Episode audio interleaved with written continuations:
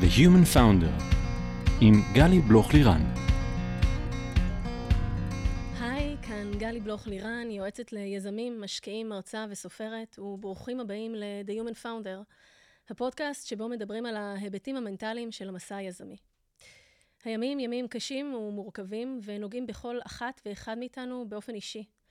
כל אחד מאיתנו כפרט, כקבוצה, כארגון או כקהילה, מוצא עצמו מטולטל בין צרכים שהתרבו אל מול משאבים שפחתו. ביחד עם בית הספר לפסיכולוגיה באוניברסיטת רייכמן ובשיתוף פעולה צמוד עם דוקטור דנה פרג, בנינו עבורכם את סדרת החוסן, מתוך מטרה להעניק לכם כלים שיסייעו בחיזוק החוסן הנפשי הנחוץ כל כך בשעה הזו, בהתמודדות עם רכבת ההרים הרגשית שלא הכרנו כמותה. בחרנו אנשי טיפול ומחקר אשר יסייעו לנו להבין טוב יותר את מה שקורה לנו בנפש, במשפחה ובעבודה, בעת ההתמודדות עם האירוע הטראומטי הזה. המטרה שלנו היא לתת מילים ותובנות במקום שאלו נהדרות, ולהקל במעט, במה שאפשר, על ההתמודדות הנפשית והרגשית, כדי שכולנו נחזק את החוסן האישי והקהילתי שלנו, וביחד ננצח. היום איתי כאן בפרק פרופסור ענת שושני. היי ענת, איזה כיף שהצטרפת אלינו. כיף שהזמנת אותי. בוקר טוב. ענת, בואי נציג אותך. את חברת סגל בבית ספר ברוך איבצ'ר לפסיכולוגיה באוניברסיטת רייכמן, פסיכולוגית קלינית והמנהלת האקדמית של מרכז מיטיב לחקר ויישום הפסיכולוגיה החיובית כאן באוניברסיטה. את חוקרת את ההשפעות של המציאות הביטחונית על ילדים בישראל ונושאים של טראומה וחוסן, וכן חוקרת בתחומי העושר ופסיכולוגיה חיובית בגילאי הילדות. היום בפרק שלנו בסדרת החוסן אנחנו ניגע בנושא פיתוח חוסן בקרב ילדים. אז אולי ככה תספרי לנו שנייה קצת על המחקר שלך ועל הדברים שלמדת בשנים האחרונות על התחום הזה ואיך המציאות הביטחונית בארץ קצת משפיעה על החוסן של הילדים שלנו. את יודעת, זה, זה די מעניין כי כשהתחלתי לחקור את הנושא הזה עוד לא היו לי ילדים. ואחד הדברים שהניעו אותי לחקור את ההשפעה של המציאות הביטחונית היא להבין לאיזה עולם אני מביאה את הילדים שלי ומה ההשלכות של העולם הזה עליהם. וכבר מתקופת האינתיפאדה 2001, 2002 התחלתי לעשות את המחקרים הראשונים. גיליתי שילדים בישראל הם די מחוספסים וחזקים אבל גם מגיבים למציאות הזו. זאת אומרת שככל שהם נחשפו ליותר דברים, מהדברים הכי קטנים שחווינו כילדים, כמו לשבת במקלט mm-hmm. בתרגיל בבית הספר, mm-hmm. או כמו בדיקה של התיק בכניסה לקניון, כל הדברים האלה מותירים חותם ומצטברים בנפש, אבל זה קצת כמו רכבת הרים. בתקופות שיש אירועים ביטחוניים רואים עלייה בחרדה ובדיכאון ובתסמינים mm-hmm. של פאניקה, וכשהדברים נרגעים אנחנו רואים ירידה בתסמינים, וככה ילדי ישראל עולים ויורדים ועולים ויורדים, לצערי, לא מעט לאורך השנים. Mm-hmm. והמחקרים הללו הם ככה, איך, איך בעצם בדקתם זה סביב אזורים גיאוגרפיים ספציפיים שמן הסתם יש שונות בתוך מדינת ישראל, וגם אולי ככה תסברי קצת את האוזן על איך ההשפעות בגילאים שונים. כן. תראי, אז בדקנו ב... בכל רחבי הארץ, וברור שככל שהחשיפה קרובה יותר, הילדים פגיעים יותר. ילדים בדרום, בשדרות, מגיבים בצורה קיצונית יותר לעומת ילדים שרחוקים ממוקדים של לחימה. בדקנו גם מגזרים שונים ובדקנו באמת גם גילאים שונים. תראי, ככל שהילד יותר קטן, יש לו פחות משאבי התמודדות. Mm-hmm. אנחנו גם שמים לב בבית כהורים שבהרבה מצבי לחץ אנחנו המווסתים של המצב הרגשי של ילדים קטנים. Mm-hmm. הבעיה היא שגם במצבים האלו אנחנו לא, לא כל כך בשיאנו, mm-hmm. ולכן אה, בתקופות שונות לא תמיד ההורים מצליחים להחזיק את, את, את, את המשימה הזאת גם, ולהיות רגועים ולהיות שלווים, וזה טבעי. זה טבעי, גם לא צריך להיבהל מזה כהורים, אלא להיות צלחנים. ולהבין שבתקופה הזו אף אחד לא מתפקד בצורה מיטבית. נכון, אנחנו תכף נצלול ככה באמת לנושא של ההורות יותר בזווית הזאת, ואיך אנחנו באמת, המיכל שאנחנו מאוד מאוד משפיע בעצם על מה שאנחנו מתווכים להם, אבל רגע עוד בואי נשאר בהיבט המחקרי יותר. פיתחתם איזשהו כלי בעצם שמדבר על אה, אומדן החשיפה הממושכת לאירועים? תספרי לנו על זה קצת. תראי, בפסיכולוגיה יש אה, דבר שנקרא אה, השפעה של אירועי חיים, mm-hmm. או פרדיגמה של אירועי חיים, ששואלים אותך מה עברת בחיים שלך. עברת הגירה, עברת תקופה קשה כתוצאה משינוי משפחתי וכן הלאה. ולכל אירוע כזה יש משקל. אנחנו לקחנו את הרעיון הזה והתאמנו אותו למציאות הביטחונית, ויצרנו כלי שבודק חשיפה לאירועים ביטחוניים שונים, mm-hmm. ממתקפות טילים, לטרור, לפגיעה בבית, להיכרות עם מישהו שנפצע mm-hmm. או נהרג mm-hmm. ב- ב- בעקבות מלחמה. גילינו ש-60% מילדי ישראל נחשפו לאחד מהאירועים הקשים ברשימה. וואו. הילדים והמתבגרים mm-hmm. כאן. כלומר, mm-hmm. אנשים פה, ילדים פה, נחשפו להרבה מאוד לאורך השנים. Mm-hmm. בנוסף, אנחנו עומדים את החשיפה המצטברת, לא רק mm-hmm. בשבועיים האחרונים, אלא מה, לאילו דברים לאורך השנים נחשפתם. כי מן הסתם, ככל שהחשיפה המצטברת גדלה, אז גם התגובה אחר כך מושפעת מזה. נכון, נכון. Uh, אני אתן לך דוגמה קטנה. Mm-hmm. רמת הקורטיזול של אדם שנחשף לאורך שנים, לעומת אדם שנחשף בפעם הראשונה, היא משתנה. Mm-hmm. כלומר, אנשים באזורי סיכון הם כבר עם רמות דריכות הרבה יותר גבוהות. האזורים במוח שאחראים על העוררות mm-hmm. ועל תגובתיות, ועל תגובתיות במצבי לחץ, הם uh, מגיבים יותר במצבים האלו. Mm-hmm. ולכן uh, uh, אנחנו רואים גם שונות בתגובות. זאת אומרת, גם, גם הגוף שלנו וגם התאים במוח והקישוריות וכל הדברים שם משתנים כתוצאה בעצם מהתגובה לכל, ה, לכל האירועים האלה.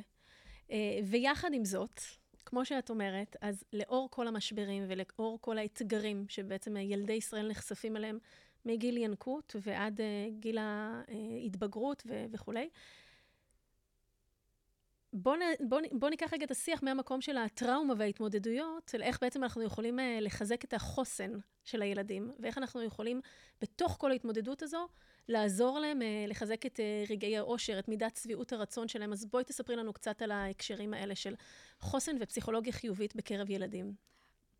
בואי ניקח בחשבון, דבר ראשון, שגם אם לא נתערב mm-hmm.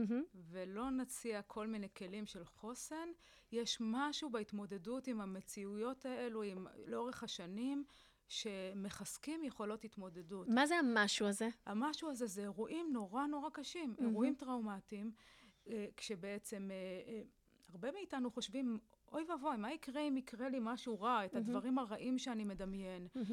וכשמגיעים לסיטואציות נורא קשות, אנשים מגלים שיש להם כוחות, וואו. ילדים מגלים שיש להם כוחות, ואת מרגישה את זה גם בתרבות mm-hmm. הישראלית. Mm-hmm. אנשים פה, אה, הרבה מהם מרגישים חזקים, mm-hmm. מרגישים שהם יכולים להתמודד, mm-hmm. שהם כבר חוו דברים והתמודדו עם דברים.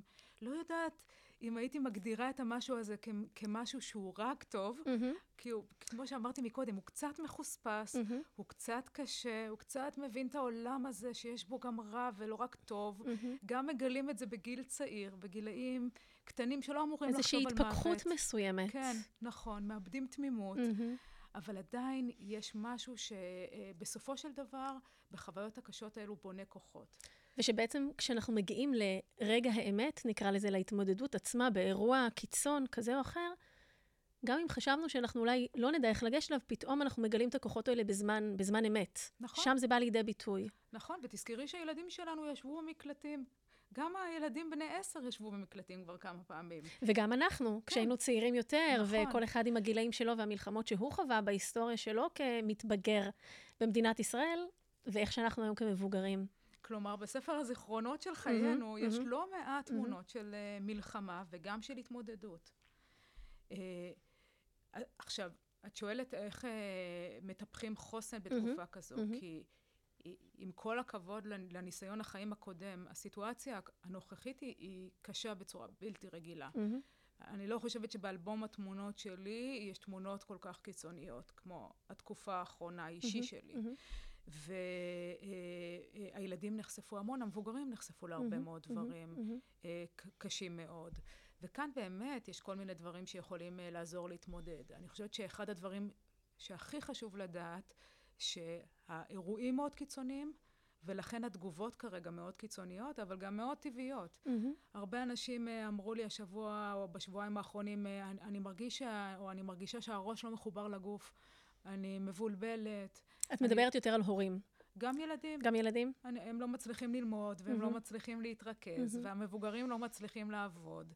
ואנחנו נכנסים לחדר ושכחנו ל- ל- איזה יום הגענו? היום ולמה mm-hmm. נכנסנו, mm-hmm. נכון? Mm-hmm. הבלבול הזה, החוסר אה, אוריינטציה הזה שיש לנו עכשיו. Mm-hmm. אה, רבים לא ישנים מהמם. בלילה מהמם. בתקופה הזאת, מתעוררים. אה, אה, יש איזו מין סערה פיזיולוגית כזאת של הגוף, כאילו הנפש מדברת דרך הגוף שלנו. נכון. היא לא יכולה לשאת בנטל האירועים, ואז הגוף שלנו מתחיל לדבר. נכון. אה, אה, באמצעות תסמינים גופניים. הקשר בין הגוף לנפש, כי אנחנו לא, לא ערוכים להתמודד. במערכת הפעלה שלנו אנחנו לא ערוכים להתמודד עם כזאת תחושה של, אה, של סכנה. נכון. בואי ננסה רגע לחלק את זה אה, לאיזה כלים אנחנו יכולות לתת קצת, גם להורים בהכלת הסיטואציה אל מול הילדים, וגם לילדים בהכלת הסיטואציה בעצמם. עם מה בא לך להתחיל? אני חושבת שזה אותם כלים. אוקיי, אותם אבל- כלים עם אה, עם יישומים אדפ- שונים, עם- אדפטציות. עם תיווך של זה תיווך. אחרת אולי, יאללה. לשפה של ילדים, כי דבר ראשון, אה, חשוב לדבר על נרמול מהמם. של התסמינים, ולהגיד, תקשיבו, זה נורמלי. מה שאתם חווים עכשיו. הרבה אנשים מפחדים שהם ישתגעו, ילדים מפחדים. משתמשים במילה הזו, אני בחיים לא התנהגתי ככה, לא מהמם, ראיתי את מהמם. עצמי ככה. וצריך להבין שזו תגובה נורמלית מאוד למצב לא נורמלי. מהמם. זה לא פוסט-טראומה. מהמם. זה אנחנו עדיין לא בשלב של פוסט-טראומה. מהמם. פוסט-טראומה מוגדרת רק אחרי 30 יום. אה, אם ממשיכים תסמינים מאוד קשים. כן. גם מי שחווה עכשיו דבר נכון. שנקרא פלשבקים, הוא לא. בפוסט-טראומה. מהמם. כרגע. שאנחנו נדבר על זה גם בהמשך הסדרה, בפרקים נוספים בסדרה, אבל השיום הנכון של המושגים כדי להבין בתוך מה אנחנו נמצאים. אבל באמת החוסר נורמליות שקיימת כרגע, זה שאנחנו מגיבים לה ככה זה טבעי. זה טבעי, ואנחנו צריכים להיות פחות אה, שיפוטיים או קשים עם עצמנו באופן שבו אנחנו חווים את הדבר הזה. נכון. ו- ודבר נוסף, יש שונות מאוד גדולה מהמם. בתגובות. נכון. גם של ילדים, גם של הורים. מה המנעד שאת רואה? אני רואה מהצד היותר אה, מנותק ברצף, מהמם. שילדים יכולים להגיד אני בסדר, או אה, אה, מבוגרים יכולים להגיד אה, אני לא מרגיש יותר מדי, אני לא מתפרק מבכי, אני לא, אני בתפקוד מלא, מהמם. לדבר שהוא אפילו פחות אקטיבציה של המערכת של החרדה או ההתמודדות, מהמם. לעומת כאלו שהם בהיפר. מהמם. הם כאילו בסערה רגשית, הם בחרדה, הם מדברים, הם אה, אה, אה, רועדים, מהמם. הם... ואנחנו רואים את... ו, ובתוך, ובתוך הרצף הזה, מהלא. מגיב למגיב, יש אה, כל מיני סוגים של התמודדויות. אה, וצורות התמודדות שונות, כאלו שכל הזמן רצים מסביב לבית. הם מוצ... אה, אה, אה, ו- ויוצאים לאימוני כוח. מהמם. כלומר, כל אחד אה, אה, אה, מתמודד אחרת. אגב, אה, מה זה ההתמודדויות האלו? בדרך כלל זה מה שהציל אותך בעבר. תחשבי על, על איך את מתמודדת, נגיד, מהמם. אני לא יודעת, אבל אה, זה אישי מדי, אבל, אבל זה בדרך כלל אותו אותם דפוס דפוסים. שהביא, לה- הניב הכי הרבה הצלחות בחיים שלך. שבאיזשהו אופן המערכת הפנימית שלנו כבר זוכרת את זה בגוף, בנפש, נכון. במוח, והיא יודעת להוציא את הכלים האלה החוצה, עכשיו אפילו שהכל בעצימות הרבה הרבה יותר גבוהה. אז רגע, דבר אחד, אמרת לנרמל, לנרמל את המצב. איזה עוד כלי יכול לעזור להורים ולילדים בתוך הסיטואציה הזו? אה, לתת לגיטימציה לרגשות. קשים, לרגשות שליליים, למי שמרגיש אשם, מהמם. למי שמרגיש כועס, למי מהמם. שמרגיש מפחד. מהמם. גם זה טבעי וגם לתת לזה מקום, אבל לא לעורר את זה באופן יזום, מהמם. במידה וזה לא מתעורר מהצד השני. אה, זאת אומרת, שומעת... נגיד ילדים שלא כל כך משתפים, אז את ממליצה להורים כן לנסות? לא. ו... לא? פשוט לתת את זה אה, להיות? חד וחלק לא. אוקיי. כי, כי אנחנו יודעים מתוך המחקרים על טיפול בטראומה, שלעודד מישהו שלא רוצה לדבר, לשתף אה, אה, לגבי מה הוא מרגיש, מה הוא חווה עכשיו, מה הוא חושב עכשיו, יכול לשמר תסמינים טראומטיים מהמם. ולא להוריד אותם. אבל אם ההורה נגיד דואג שהוא לא יודע, בגלל שגם ההורה נסער, ו- וגם אני הורה, ואתה לא יודע, או את לא יודעת, אנחנו צריכות לדבר פה בנקבה, כן. אה, את לא יודעת אם זה בגלל שהילד לא יודע לבטא את מה שהוא מרגיש, או ואיך, ואיך לקרוא לדברים, או שהוא חושש, או שהוא באמת פחות מגיב לזה. ואת כהורה רוצה להיות רגישה לסיטואציה, אז איך תתנהלי בתוך זה? איך נכון להתנהל? אז הייתי שואלת שאלות יותר מובנות ופחות פתוחות. מהמם. לא... אגב, רוב הילדים יענו לנו בסדר, אם נשאל כן. אותם מה אתם מרגישים. מהמם. אני רואה את זה ב- ב- ב- בזומים של הילדים בבוקר, מהמם. שעושים סבב של מה אתה מרגיש, ויש שתיקה רועמת של ילדים. מהמם. ועוף, עוד פעם שואלים אותנו איך אנחנו מרגישים. מהמם.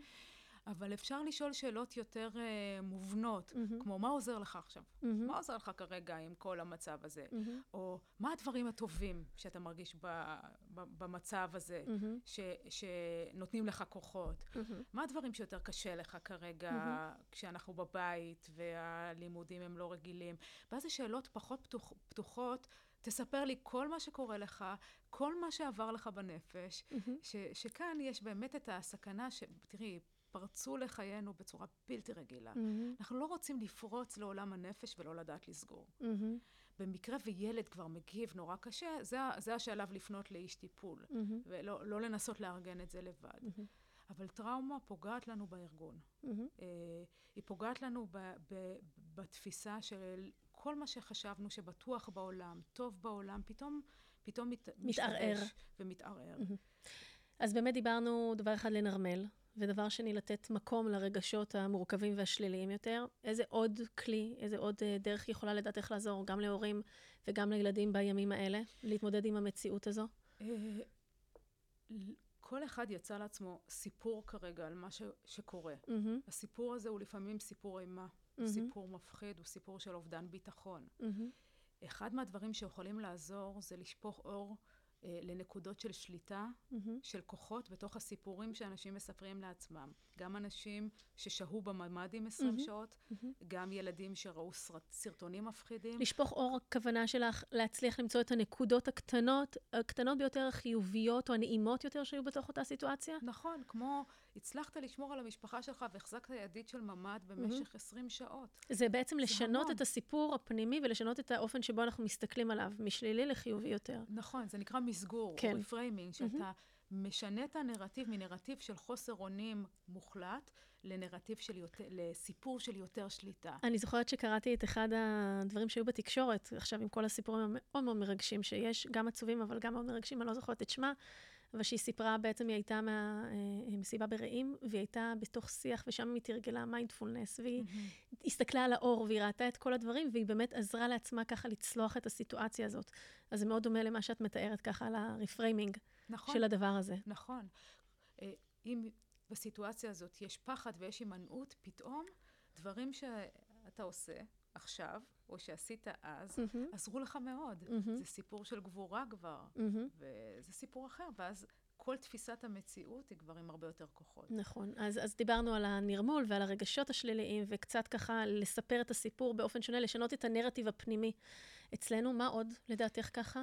תראי, בכל החיים האלו אנחנו במעברים בין רע לטוב. מהמם, כבר אנחנו מבינים שהעולם הזה הוא לא רק טוב, יש בו גם רע, הוא לא רק קל, יש בו גם קשה. מהמם, ואנחנו כל הזמן, אמרת, תשתמש במילים רכבת הרים כזו, מהמם. שאנחנו למעלה ולמטה וכן מהמם. הלאה, ומיטלטלים בין מהמם, אירועים. מהמם, יש משהו בסיטואציה הנוכחית שהרע הוא מאוד חזק. מהמם, הרע הוא מאוד קיצוני, כאילו הוא השמיט כל פיסה של טוב. הרבה אנשים אחרי מצבים כאלה יכולים להגיד, אני כבר לא מאמין בטוב, מהמם, או, או לא נשאר מקום לטוב בחיים האלו. מהמם. ראינו את זה גם בתקופות אחרות בהיסטוריה. ראינו שאנשים, ניצולי שואה, התקשו אחר כך לאורך שנים ליהנות מהטוב כי הם הרגישו אשמה. מהמם. ואנחנו כרגע צריכים אה, לצבור כמה שיותר נקודות של טוב, מהמם, בלי לאבד קשר עם המציאות הלא פשוטה.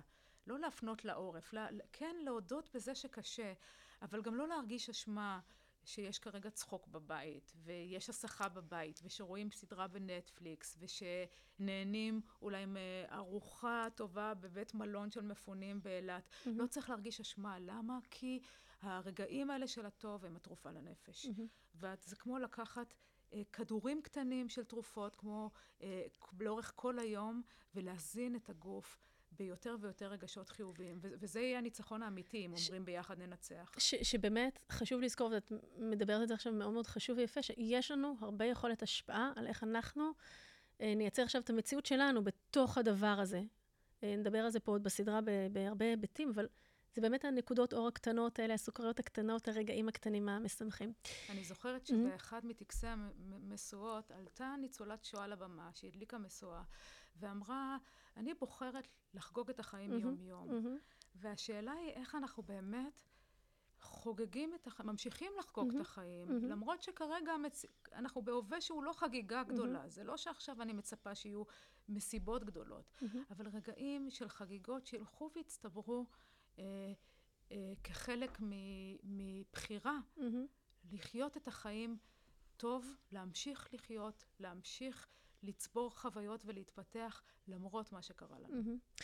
תגידי, ענת, אה, נגיד ילדים שברגיל שלהם, כן, לפני הסיטואציה הנוכחית, אה, נגיד אה, יש להם ADHD, או שהם יותר סובלים מחרדות, ב- ב- ביומיום הרגיל שלהם, איך את מוצאת שהם מגיבים עכשיו לסיטואציה, ואיך הדבר הזה משפיע עליהם באופן שונה נגיד מילדים רגילים שפעם ראשונה יותר נחשפים לדברים כאלה? תראי, מצד אחד יש פה מנגנון, אה, היפר, אה, היפר, הפרעת קשב והיפראקטיביות mm-hmm. זה אה, מנגנון שיוצר הרבה רעש mm-hmm. בראש. ויחד עם הרעש החיצוני, זה יכולה להיות המולה מאוד גדולה. Mm-hmm. מצד שני, יש ילדים שדווקא בסיטואציות האלה הם מתארגנים יותר. Mm-hmm. ראיתי ילדים כבר כאלו שבמצבי חירום משהו מתפקד קצת יותר טוב, משהו כמו החברותה שלה ביחד וההתמודדות mm-hmm. מייצרת איזון יותר טוב. אז יש שונות, קשה להכליל ולהגיד עכשיו שילדים כאלו mm-hmm. יגיבו ככה או אחרת. Mm-hmm. אה, אה, הרעיון הוא לראות איך הילד מתמודד. ולנסות uh, להתחקות אחרי, אחרי הצלחות העבר שלנו עם הילדים האלו, ולשכפל אותם. ולשכפל אותם. מה mm-hmm. עבד לנו בעבר שהצליח להרגיע אותו במצבי mm-hmm. חרדה? Mm-hmm. האם זה סיפור? האם זה נוכחות? האם זה לשחק פורטנייט אה, mm-hmm. uh, במחשב? הכל מותר עכשיו. הכל מותר, אני כן. חושבת. כל דבר שהוא נחמה, mm-hmm. ושהוא תמיכה, mm-hmm. שהוא אינטימי, שהוא ביחד, שהוא קרוב. אגב, תמיכה חברתית, mm-hmm. אפרופו גורמים שבונים חוסן, mm-hmm. זה גורם עמידות מספר אחד, גם במצבים הכי קשים שנחשפו אליהם אנשים, mm-hmm. שיש שם מישהו ששומע אותי, שמקשיב לי, שתומך בי, ושאני יכולה גם לתמוך בו. והתמיכה החברתית הזאת כמובן, היא כמובן גם בבית ובמגע ובחום ובליטוף, אה, וגם אה, נגיד חיות. אה, בתקופה הזאת זה משהו שיכול לתת ככה המון נחמה, ובין אם לאמץ חיה, או אם יש לכם כבר חיה, משהו שמאוד יכול לעזור לילדים להתמודד בעת הזאת. זה ככה מאפשר המון המון הבעת חום נכון. ואמפתיה. אנשים ששהו בממ"דים עם בעלי חיים, mm-hmm. ביישובים שהותקפו, סיפרו שבעלי החיים סיפקו להם אה, נחמה. מרגש. אה, אם הם היו שם עם עוד אנשים, אז גורמי עמידות היו אנשים mm-hmm. שהיו איתם שם, בעלי mm-hmm. חיים, וגם עצות קונקרטיות שעזרו להם לשרוד ולהתמודד באופן פעיל עם המצב. תגידי, ענת, ילדים שהיו ממש אה, בקו העימות, ממש אה, ככה ספגו גם אבדות אה, במשפחה, או מראו מראות מאוד מאוד קשים אה, בעוטף עזה, או ילדים שהיו צריכים להיות מפונים אה, מגבול הצפון בגלל המצב שם. מה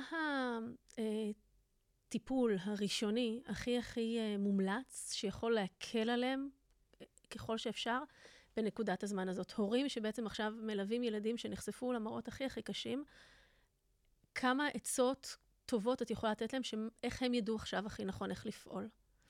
באמת בקו הראשון. תראי, לצערי במדינת ישראל יש אה, הרבה ניסיון בטיפול בשכול. Mm-hmm. אולי המחקרים הראשונים שפורסמו בעולם היו במלחמת יום כיפור על ילדים שהתייתמו mm-hmm. מהוריהם בזמן המלחמה. Mm-hmm. אה, אה, אני אתחיל ואומר שדבר ראשון, כאן הילדים האלו זקוקים לטיפול, mm-hmm. לתמיכה טיפולית, של אנשים שהתמחו בטיפול בטראומה ובאובדן. Mm-hmm. יש פסיכולוגים כאלו שהתמחו בתחומים האלו.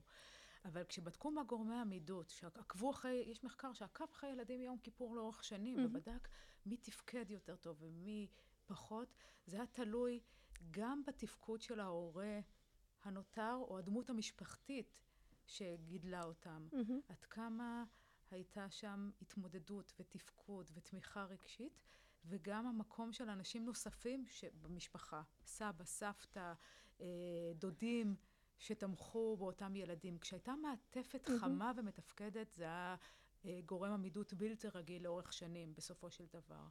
והילדים האלה יצאו מהסיטואציות האלה והתמודדו עם החיים והקימו משפחות וחוו אושר. כלומר, יש גם תקווה ויש גם עתיד אה, חיובי, למרות שקשה לדמיין אותו כרגע. אז, אז בעצם האמירה שלך מתוך זה, וגם הקריאה מאוד מאוד חשובה, שאנחנו לפעמים יודעים שגם קשה לנו, לחלקנו לפעמים, לבקש טיפול או, או, או לגשת לטיפול, כמה זה חשוב וכמה זה קריטי על אחת כמה וכמה ילדים וגם מבוגרים שהיו בעצם בקו הראשון לפנות לגורמי בריאות הנפש למיניהם, אה, לגורמי טיפול מקצועיים, ובאמת לקבל את העזרה הזאת, ועם כל התמיכה ככה שציינת. אני רוצה ככה, אנחנו עוד מעט לקראת סיום, את אה, בעצם במרכז מיטיב בא, באוניברסיטה שעוסק כולו בפסיכולוגיה חיובית, אז שפסיכולוגיה חיובית נולדה בעצם מתוך הרגע, בואו לא נסתכל רק על מה שהוא לא אבנורמלי ובואו נלך רגע אל הטוב. מה אולי השניים, שלושה כלים אה, הכי פשוטים ומיידיים אה, להפנמה וליישום, שאת יכולה ככה לתת להורים ולילדים אה, שמקשיבים לנו, אה, מעבר למה שדיברנו קודם על הנרמול והמקום לרגשות והתקשורת, אה, באמת ככה ביום-יום דברים אולי שקשורים קצת להוקרת תודה, או ללספר כזה בסוף היום. תני לנו ככה איזה שניים, שלושה כלים. תראי, אנחנו נמצאים בשנה שמדינת ישראל הגיעה למקום הרביעי בדוח העושר העולמי.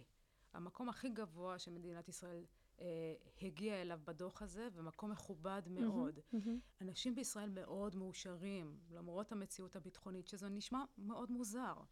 יש פה דיסוננס אדיר. Mm-hmm. חווינו קורונה, אנחנו חווים עכשיו מלחמה, ויש פה רמות עושר גבוהות לאורך שנים.